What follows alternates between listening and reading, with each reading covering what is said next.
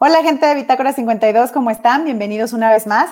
Pues el día de hoy vamos a platicar de nuevo con Marina Porceli, pero ¿qué creen? Ahora traemos otro libro de ensayos esta vez y se llama Náusica. Este libro de ensayos nos lanza la pregunta desde la, ahora sí que desde la introducción de por qué las mujeres no estamos representadas en general en la historia o en general en los personajes. Incluso nos invita a pensar en que pues personaje siempre será referente a un varón y pues podríamos llamarle personaje. Va a empezar a hacer reflexiones también sobre este lenguaje incluyente, pero además también nos va a decir cómo es que mujeres que han estado siempre en la historia eran muy pocas, o es lo que se dice que eran muy pocas, y finalmente daban soporte de todo tipo, ahora sí que emocional, físico, mental, de alimentación, de, de, de salud, ¿no? Porque eran doctoras, enfermeras, eran todo y eran solamente pocas mujeres para cientos y cientos de hombres, según como nos han contado la historia, de hombres conquistadores y valientes, supuestamente. Y finalmente son las mujeres las que llevan a cabo todos los procesos y nunca se les reconoce.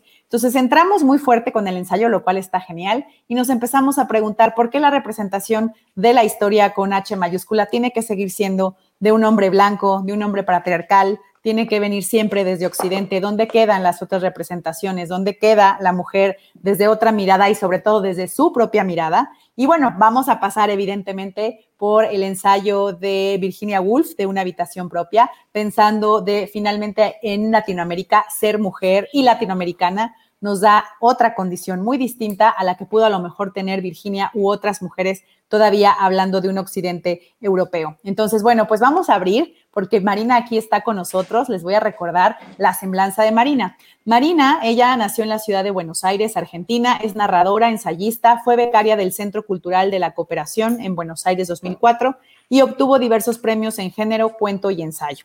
De la Noche Rota, su primer libro de cuentos, fue editado en 2009 por la Universidad de La Plata. La Cacería, su segundo libro de relatos, fue publicado por Cuadrivío Editorial en México DF. Parte de la obra de ficción y ensayística de la autora ha sido publicada en medios y antologías de Argentina, Chile, Cuba, México, Nicaragua, España y China. En 2010, Marina fue elegida por el FONCA Conaculta para participar del programa de residencias artísticas para Iberoamérica y Haití. En 2012 fue becada por la Secretaría de Cultura Argentina en convenio con México. Obtuvo el premio de cuento Edmundo Valadez y residencias artísticas en Montreal, Canadá y otro en Shanghái, China. Algunos de sus cuentos y ensayos fueron traducidos al inglés y al chino. Colabora regularmente con revistas y suplementos de cultura de América Latina y es responsable de la sección de creaciones narrativa de la revista Levadura en Monterrey, México. Y bueno, pues por eso es un honor tener a Marina de nuevo aquí en Bitácora 52, ahora platicar pues de esta colección de ensayos Náusica, que evidentemente también nos hace referencia pues a la historia donde Ulises, este gran héroe mítico, pues es rescatado, salvado o esta mujer náusica va a escuchar su historia y finalmente otra vez nos se vuelve el símbolo de mujeres que están ahí para que la trama del héroe suceda, pero estas mujeres, como bien lo dice Marina, se quedan de pronto sin historia y sin historia también con H mayúscula. Entonces, ¿qué pasa ahí? Marina, ¿cómo surge la idea de este libro de ensayos? ¿Por qué pensar eh, la representación más allá de lo que pasa, digamos, en lo cotidiano, sino ahora sí que entrando al nivel simbólico, la representación de las mujeres, eh, pues ahora sí que en la historia. bueno, buenas tardes. Eh, muchísimas gracias, Julia, por la invitación. Es un gusto para mí otra vez estar conversando con vos en, el programa de Bitácora. El Nausicaa, Nausicaa se publica en abril, mayo de este año y tiene una coedición entre Monterrey y La Plata. Entonces, es un libro de ensayos sobre género, pero también, o creo que uno de los encuadres posibles tiene que ver con un libro de viaje. O sea, de viaje en el sentido hasta casi teórico también. Hay, una especie de andanza y de ir y venir eh, en las propuestas teóricas y un recorrido, ¿no? La primera parte sucede principalmente en la ciudad de Buenos Aires y la segunda parte sucede principalmente en México y ahora les voy a contar un poquito más, pero como bien decías vos, la, la tesis fuerte del libro es que el sujeto de la literatura es masculino. Es decir, cuando alguien te dice, te voy a contar una historia, o te cuento una historia, hay un personaje que hace tal cosa y tal otro, la, la primera representación que se nos hace es que ese personaje es un varón. Entonces, ¿qué pasa? cuando, o sea, el, personaje de la literatura, digamos, dicho en términos canónicos casi, es un varón. No son los varones los protagonistas, son los varones los que hacen, los que hacen la historia, los que hacen las narraciones, los que llegan llevan adelante las aventuras, etc. Entonces, ¿cómo se representan las mujeres y cómo se representan las mujeres de América Latina? Y después todo el aterrizaje que le podamos dar a esa pregunta es el supuesto del libro. ¿Qué pasa con esas representaciones en plural? ¿Hay representaciones? ¿No hay representaciones? ¿Quiénes las hacen? ¿Los hacen los varones? ¿Cómo se representa el cuerpo? ¿De qué época estamos hablando? ¿De qué país? ¿Qué tipo de libros? Entonces, a partir de esa primera pregunta, que es la idea de volver a presentar, ¿no? el representar como algo que, se vuelve a representar, no como una coincidencia ontológica entre realidad y ficción, sino como una construcción de la ficción sobre eh, las sujetas, digamos, eh, mujeres o las personajes femeninas, aparece el despliegue del libro, que no son ensayos en el sentido eh, rígido, porque como te decía antes, no se trata de ensayos con capítulos, sino que más bien funciona por fragmentación funciona por notas y funciona por diálogo, como si toda la, propuesta o el intento de, narrativa del, diálogo del libro sea un diálogo interno, donde unas primeras notas van conversando con otras notas y va construyendo una especie de mosaico, porque em, además de los problemas metodológicos que, podemos conversar, hay algo muy interesante en, en esta idea de que la historia de las mujeres suele ser historias fragmentadas historias deshilachadas, historias cortadas, o sea, llegamos como a la mitad y después no se sabe bien qué pasó, ¿no? Entonces, estas historias cercenadas tienen, por lo menos el, libro busca una representación de qué pasa cuando una historia queda a la mitad. Y lo que vos decías antes ancla directamente con el personaje de Nausicaa, que en realidad es una especie de metáfora condensatoria. En, creo que es el cuarto libro es el cuarto libro de la Odisea. Aparece Ulises en, la costa, en el país de los Feacios, y eh, está desnudo y lo despierta una mujer. Y esa mujer que estaba jugando en la playa con, sus amigas en la pelota, eh, cuando con una pelota, lo lleva al palacio, se encarga de vestirlo, se encarga de darle de comer, de ocuparse de él y de presentarlo en el palacio. Y es un momento muy importante del libro, por lo menos en, la versión que nos llega a nosotros, porque en ese momento Ulises va a contar toda su propia historia, va, a ser un recuento, digamos, de todas las aventuras y todo lo que pasó antes eh, al llegar a este país. Pero lo interesante es que Nausicaa se había levantado temprano porque le habían despertado los dioses, porque le, le, habían dicho que su marido estaba pronto por llegar, que se tenía que vestir, que se tenía que arreglar. Y la historia, y ella lo que hace es vehiculizar al personaje de Ulises, ¿no? Como dice la crítica. Lo lleva de un punto a otro. Es como si operara como una especie de, móvil dentro de la trama. La mujer en ese lugar está operando para llevar al personaje de un punto y que cumpla eh, su, su misión en otro punto. Pero no hay representación a fondo de lo que le ocurre a Nausicaa. Y esa, esa no representación, no sabemos dónde queda la historia, qué pasa, si al final es, ella se estaba enamorada de Ulises o no, si era su marido o no, si ella lo quería, bueno, todo eso queda sin decir. Pero queda sin decir incluso por lo que se entiende que es un personaje secundario, que es alguien que no tiene historia. Y creo y está dentro de las propuestas del libro, que no darle densidad, no darle historia, aunque sean dos, tres líneas a los personajes secundarios, tiene consecuencias. Y tiene consecuencias dentro de la estética, dentro de, la, dentro de la crítica, cuando nosotros leemos. Entonces, el, el recorrido que propone el libro es un recorrido de pensar qué pasa con esta representación de las mujeres cuando la representación se da a la mitad. Sí, que de hecho en el libro bien haces la pregunta de estas mujeres, pues ¿dónde quedan? ¿Por qué no se cuenta la historia también de estas mujeres? Y de hecho en el principio empiezas a hablar de las mujeres que llegan, ahora sí que a la costa de Argentina y cómo ellas no son representadas cuando finalmente son las que dan todo el soporte para que, pues ahora sí que quienes llegaron puedan estar ahí, ¿no? Aunque bueno, ahí nos vas contando cómo al final de todas maneras todos sucumben. Y de hecho mencionas algo que, bueno, es, como interesante el dato, también de cómo otras mujeres desde otras latitudes pueden mirar a la que es la mujer latinoamericana y pensarla desde un ángulo que finalmente quien está en Latinoamérica y es mujer puede no sentirse representada, incluso cuando es otra mujer la que la está mirando. Al respecto, ¿qué nos puedes contar todavía sobre esto? Él opera como una especie de pliegue, ¿no? Y hay un libro muy interesante de, se me va el nombre, es una crítica chilena, pero que trabaja el cruce entre feminismo y colonialismo. Y ella trabaja sobre todo la correspondencia entre Virginia Woolf y Victorio Campo. Y plantea cuáles son los mecanismos discursivos con los que Virginia Woolf reubica como si fuera casi, la pone en, otra jerarquía a Victorio Campo. Le dice, por ejemplo, que el apellido, o, se equivoca y le dice que el apellido se escribe con K, porque K suena exótico, ¿no? Como mirado desde Inglaterra, incluso desde la mirada de Virginia Woolf, que estaba muy atenta al hacer de las mujeres, esa mirada tiene cierta distorsión y, y se le puede pensar como la mirada imperial, ¿no? que distorsiona la otredad. Una otredad que en este caso estamos hablando de mujeres. Entonces, sucede dentro de las líneas del feminismo, si querés, o dentro de, los, eh, de las cuestiones de género, una especie de pliegue.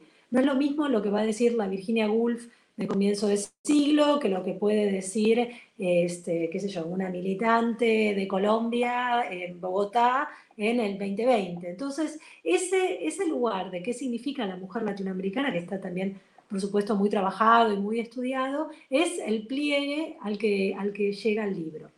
Y, y si primero hay el, arranque, digamos, es a Virginia Woolf le preguntan qué es lo que tiene qué es lo que necesita para escribir, y ella dice un cuarto propio, y también habla de la herencia de la tía millonaria que, ahora vamos a hablar.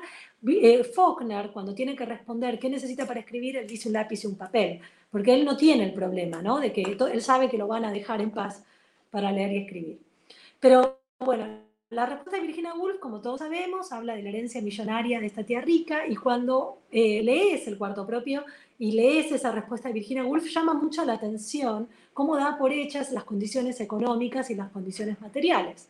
Y sobre todo si lo proyectas sobre América Latina, donde en general no abundan las herencias de las tías eh, millonarias. Entonces aparece ahí también la propuesta de, de esta autora chicana, que es interesantísima, que dice, ah, ya me va a salir el nombre, que dice, eh, si no tenés un cuarto propio, escribí también en la cocina, escribí en el baño, escribí en el ascensor, pero tiene que ver con poder eh, llevar adelante el acto de la escritura como una forma de expresión y de expresión de nuestra diferencia, ¿no? Cómo estamos moldeados por la mirada del otro y cómo eh, frente a esa mirada nosotros nos podemos transformar en un sujeto vía escritura.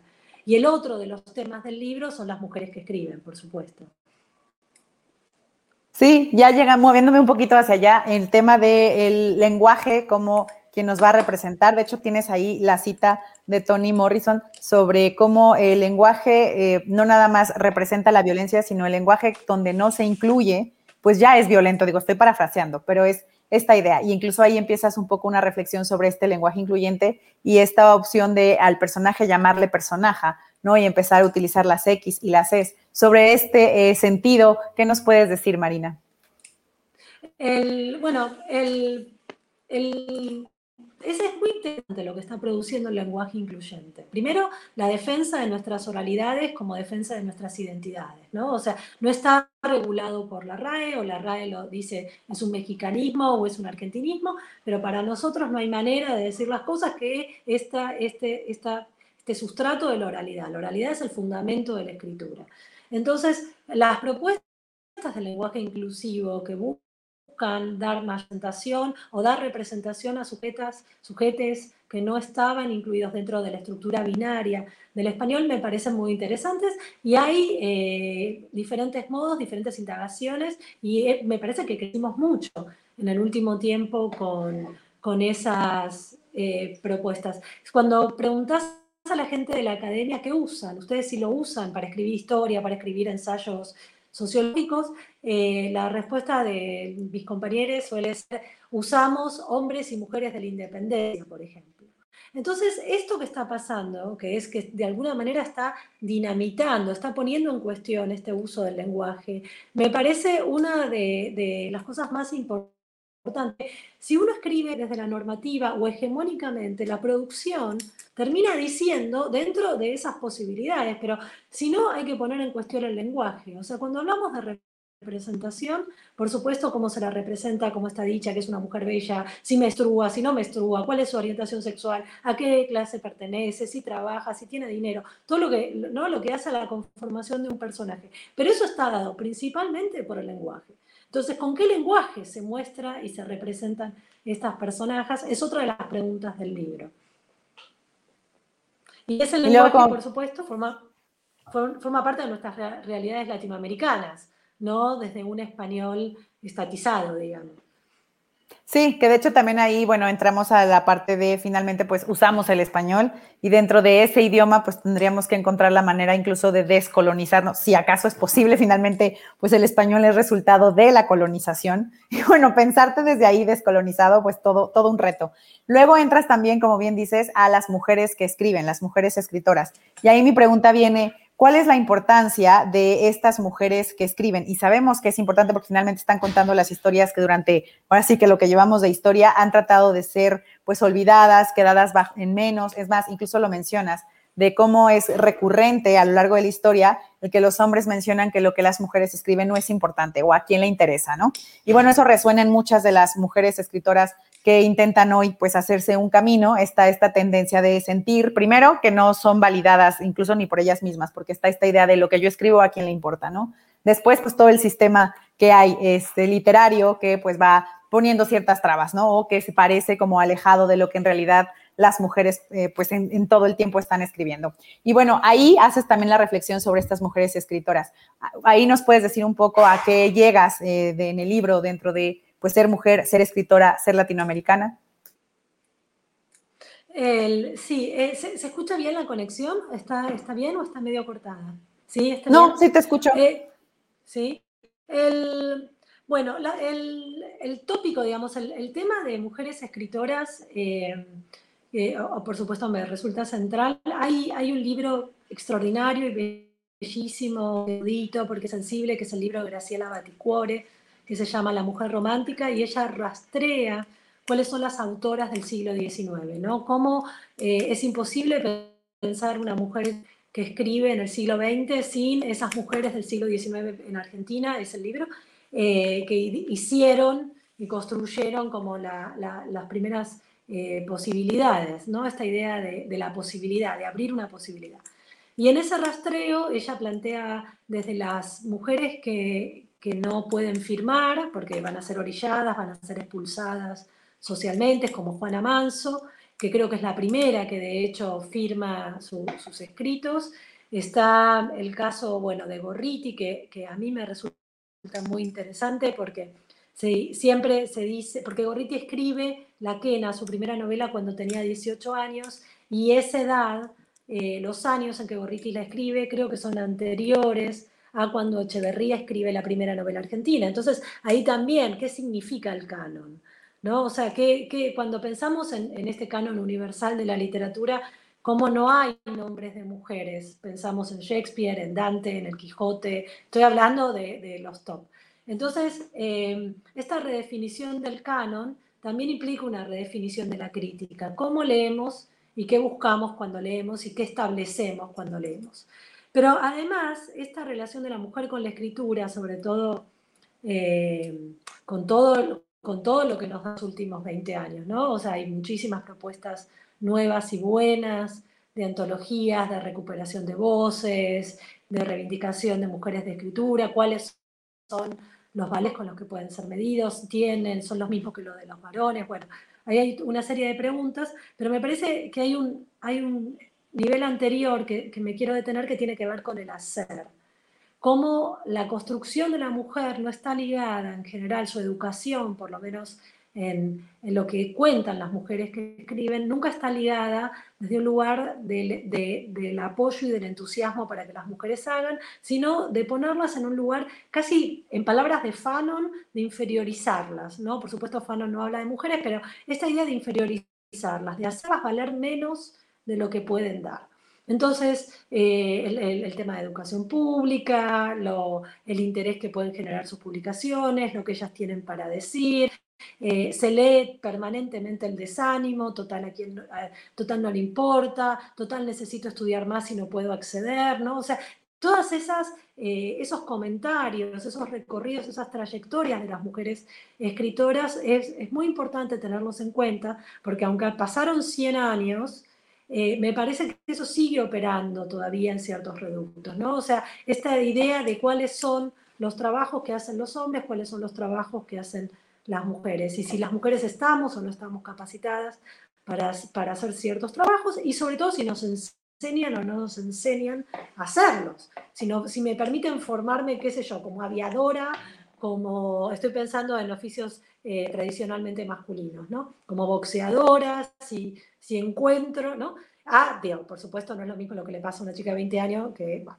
etcétera. Pero entonces la idea de, cómo se entiende el hacer de la mujer, qué es hacer, qué es la esfera pública de la mujer, a contrapeso de estas esferas privadas y estas esferas domésticas a las que se supone que, que estamos que recluidas. Entonces, el viaje otra vez puede aparecer, porque el viaje en los varones es, es motor, encontrar cosas, es ir para adelante, y las mujeres no, las mujeres son las que nos tenemos que quedar en la casa, las que nos, digamos, hay una estática y un contrapeso de movimiento.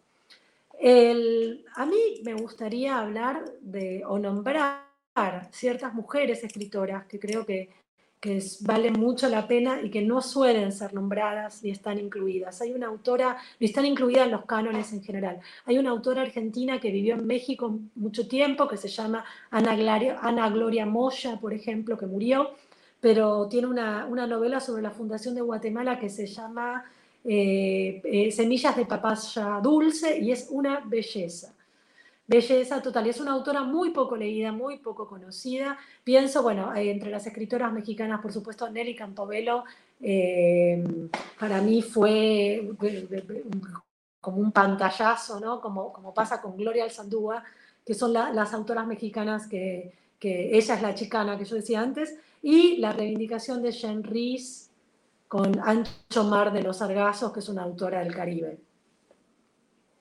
¿Ok? Bueno, pues ahí están siendo nombradas estas escritoras. Y la pregunta, digamos, ahora sí que obligada, es ¿dónde se puede conseguir este libro? Eh, y otra vez, tus redes sociales donde te pueden seguir. El, libro lo, se vende por la, Casa del Libro de Monterrey. Sé que ahí se pueden hacer los pedidos, hay una versión digital, se pueden hacer los pedidos para todo México, para toda la República con el envío y hay una versión digital y mm, eh, puedo ahora, cuando terminemos el programa, si querés, poner los links donde ahí se puede conseguir el libro y las redes sociales es a mi nombre, hay una página en Facebook que es El Resplandor Artificial, que es el libro de cuentos que comentábamos la otra vez, y en Instagram es Marpues, que es por la P de, de mi apellido, número 18 bueno, la verdad fue un libro que llevó muchos años, cerca de ocho años de trabajo. Empezó como un libro sobre identidad en el 2010, más o menos. Y, pensar como identidad es pensarme quién soy, por supuesto, qué, qué, fundamento, qué uso del lenguaje tengo, pero además el proyecto colectivo, quiénes somos. Y entonces eh, la, la coordenada de género saltó casi inmediatamente. ¿No? O sea, la pregunta de quién soy me llevó casi inmediatamente a la pregunta de género y a partir de ahí eh, empecé como a desplegar todo el trabajo. Ya te digo, debe tener 10 años de trabajo seguro. Ok, no, bueno, pues es un libro, y justo te iba a preguntar eso, ¿cuánto tiempo te llevó a hacerlo? Y bueno, pues ya nos dijiste 10 años, pues es muchísimo, la verdad es que está condensado, es decir, vas leyendo y lo que yo les recomiendo es que vayan sacando sus notas porque vas leyendo y la verdad es que hay mucha información y vas tomando conciencia. Y como bien dices, es un libro bellísimo porque van los diálogos haciéndose entre un texto y otro y es como si fueras por capas, entendiendo un poco por qué es que se va haciendo esta construcción, ¿no? De la representación de la mujer latinoamericana y de la mujer que escribe y la importancia que tiene incluso pues el lenguaje, cómo lo estamos utilizando, porque no nada más es que finalmente pues escriban, luego viene la parte de que sean visibles, que sean nombradas, luego viene la parte de cómo finalmente ellas a partir de un lenguaje que digamos, es impuesto por una colonia, pues también ellas tienen que empezar a pensarte un poco fuera de ahí o asumir esta colonia, pero ver cómo este lenguaje lo pueden crecer o cambiar o modificar y volverlo más incluyente. Entonces es toda, ahora sí que un diálogo sobre un diálogo y es maravilloso. La verdad es que tienes también muchos elementos simbólicos que van haciendo que conecten los textos y como bien dices, tanto como un ensayo formal no lo es, aunque bueno, están las citas, de los libros, cosa que también mencionas, como un libro al final es eh, ahora sí que un, compilado de citas, ¿no? Que se van dando un diálogo y que nos van ayudando a tener la estructura de la historia. Y bueno, hacemos estas comparaciones de la historia con H mayúscula y la historia particular de mujeres que piden ser nombradas y que estas mujeres que desde el inicio, desde que fueron llegando los barcos y desde que fueron llegando a este nuevo territorio, pedían ser nombradas, ¿no? Y decían, a ver, yo estoy haciendo esto y no es justo, no se está visibilizando, no saben la labor que nosotras tenemos por acá y a través de estas cartas que viajan, bueno, pues ahora, ahora lo sabemos. Y como bien dices, es un diálogo también entre la Ciudad de México y, Buenos Aires. Ahí te iba a preguntar, estas dos ciudades, bueno, ya nos contaste un poquito en, cuando platicamos la vez pasada eh, sobre el, resplandor, pero bueno, aquí es, ¿por qué otra vez estas dos ciudades? ¿Cómo conectaron en el libro? Que eso ahorita no lo hemos platicado un poco, pero nos puedes contar qué encontraste en estas dos ciudades como hilo conductor.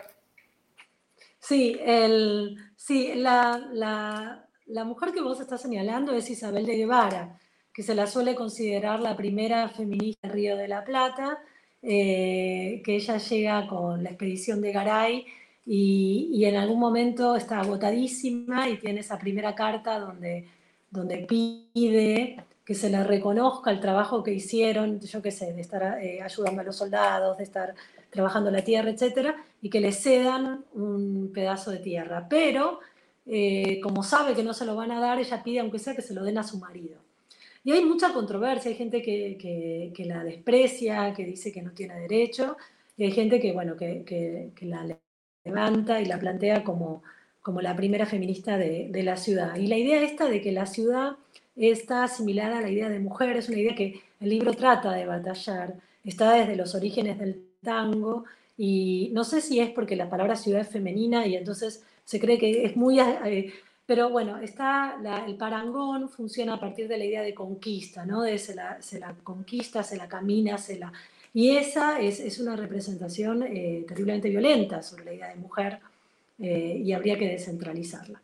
Entonces, eh, estas ciudades, estas ciudades en capas, estas representaciones en capas, además de que yo hago la carrera de historia, y la carrera de historia es la que a mí me lleva a, México.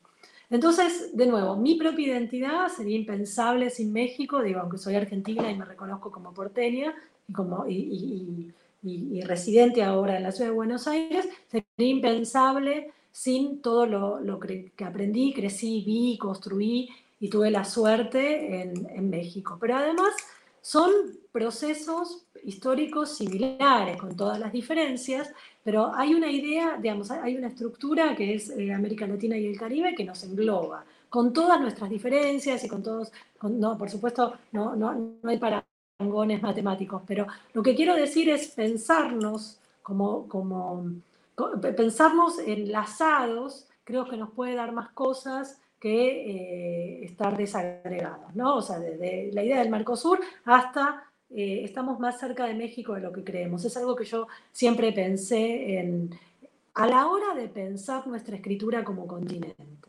¿no? O sea, cuáles son las realidades que tenemos y a la hora de pensarnos como, como continente. Y eso, por supuesto, es un proceso colonial común y una lengua que con todas las diferencias también compartimos, y con todas las modalidades que tenemos. Entonces, esa sería una explicación, pero me doy cuenta de lo arbitrario de poner Buenos Aires y México. La, la, la, única fundamentación es biográfica y es el lugar desde el que yo puedo hablar. Y ahí batalla la idea de ensayo canónico, porque no necesito, o sea, yo no estoy formando parte de una academia que recorre los estudios de género si tiene algo para decir. Eso está en el libro. Lo que yo me pregunto es, desde mi experiencia en la escritura, ¿qué es lo que yo puedo aportar? ¿no? O sea, si es válido lo que yo puedo aportar y qué es lo que yo puedo aportar. Entonces, ese lugar, que es solamente un lugar, eh, no, no, testimonial tiene una carga demasiado pesada, pero de, dar cuenta de los años de escritura y de escritura como mujer y de escritura como mujer en Buenos Aires y en México, es de alguna manera lo que posibilita y habilita el libro. Y creo que tenemos mucho en común. Y así como hay diferencias, tenemos también mucho en común. Se puede aprender muchísimo de las autoras mexicanas y al revés, ¿no? O sea, eh, eh, las autoras argentinas que pueden llegar a decir algo para México.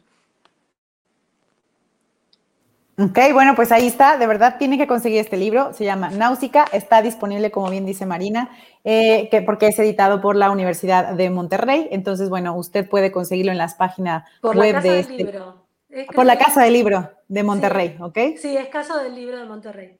Por la Casa del Libro de Monterrey, entonces usted puede buscarla ahí en, ahora sí que en la página web. De todas maneras, Marina nos hará llegar eh, ahora sí que el link para que pueda conseguirlo. Está en formato físico y en formato electrónico, de la manera que usted desee, pero pues ahora sí que es un libro imperdible. Si está pensando bueno, así que la identidad, como dice Marina, desde quién soy, sí está pensando en la representación de las mujeres a través de la historia, sí está pensando en qué podemos tener de diálogo las mujeres escritoras entre eh, Latinoamérica, pues también es un buen libro de acceso. Insisto, la verdad es que sí es un libro que creo que da un marco de referencia para todas las mujeres que pues estamos leyendo, escribiendo, buscando hacer este, pues, esta sororidad entre mujeres en distintas latitudes, tratar de entender, como bien dice Marina, o lanzarnos esta pregunta de quién soy en este momento, en el 2021, donde pues ahora sí que parece que la pregunta para todos, todes y todas es quién soy, con qué me identifico, dónde está mi grupo, ¿no? ¿Qué parte de este discurso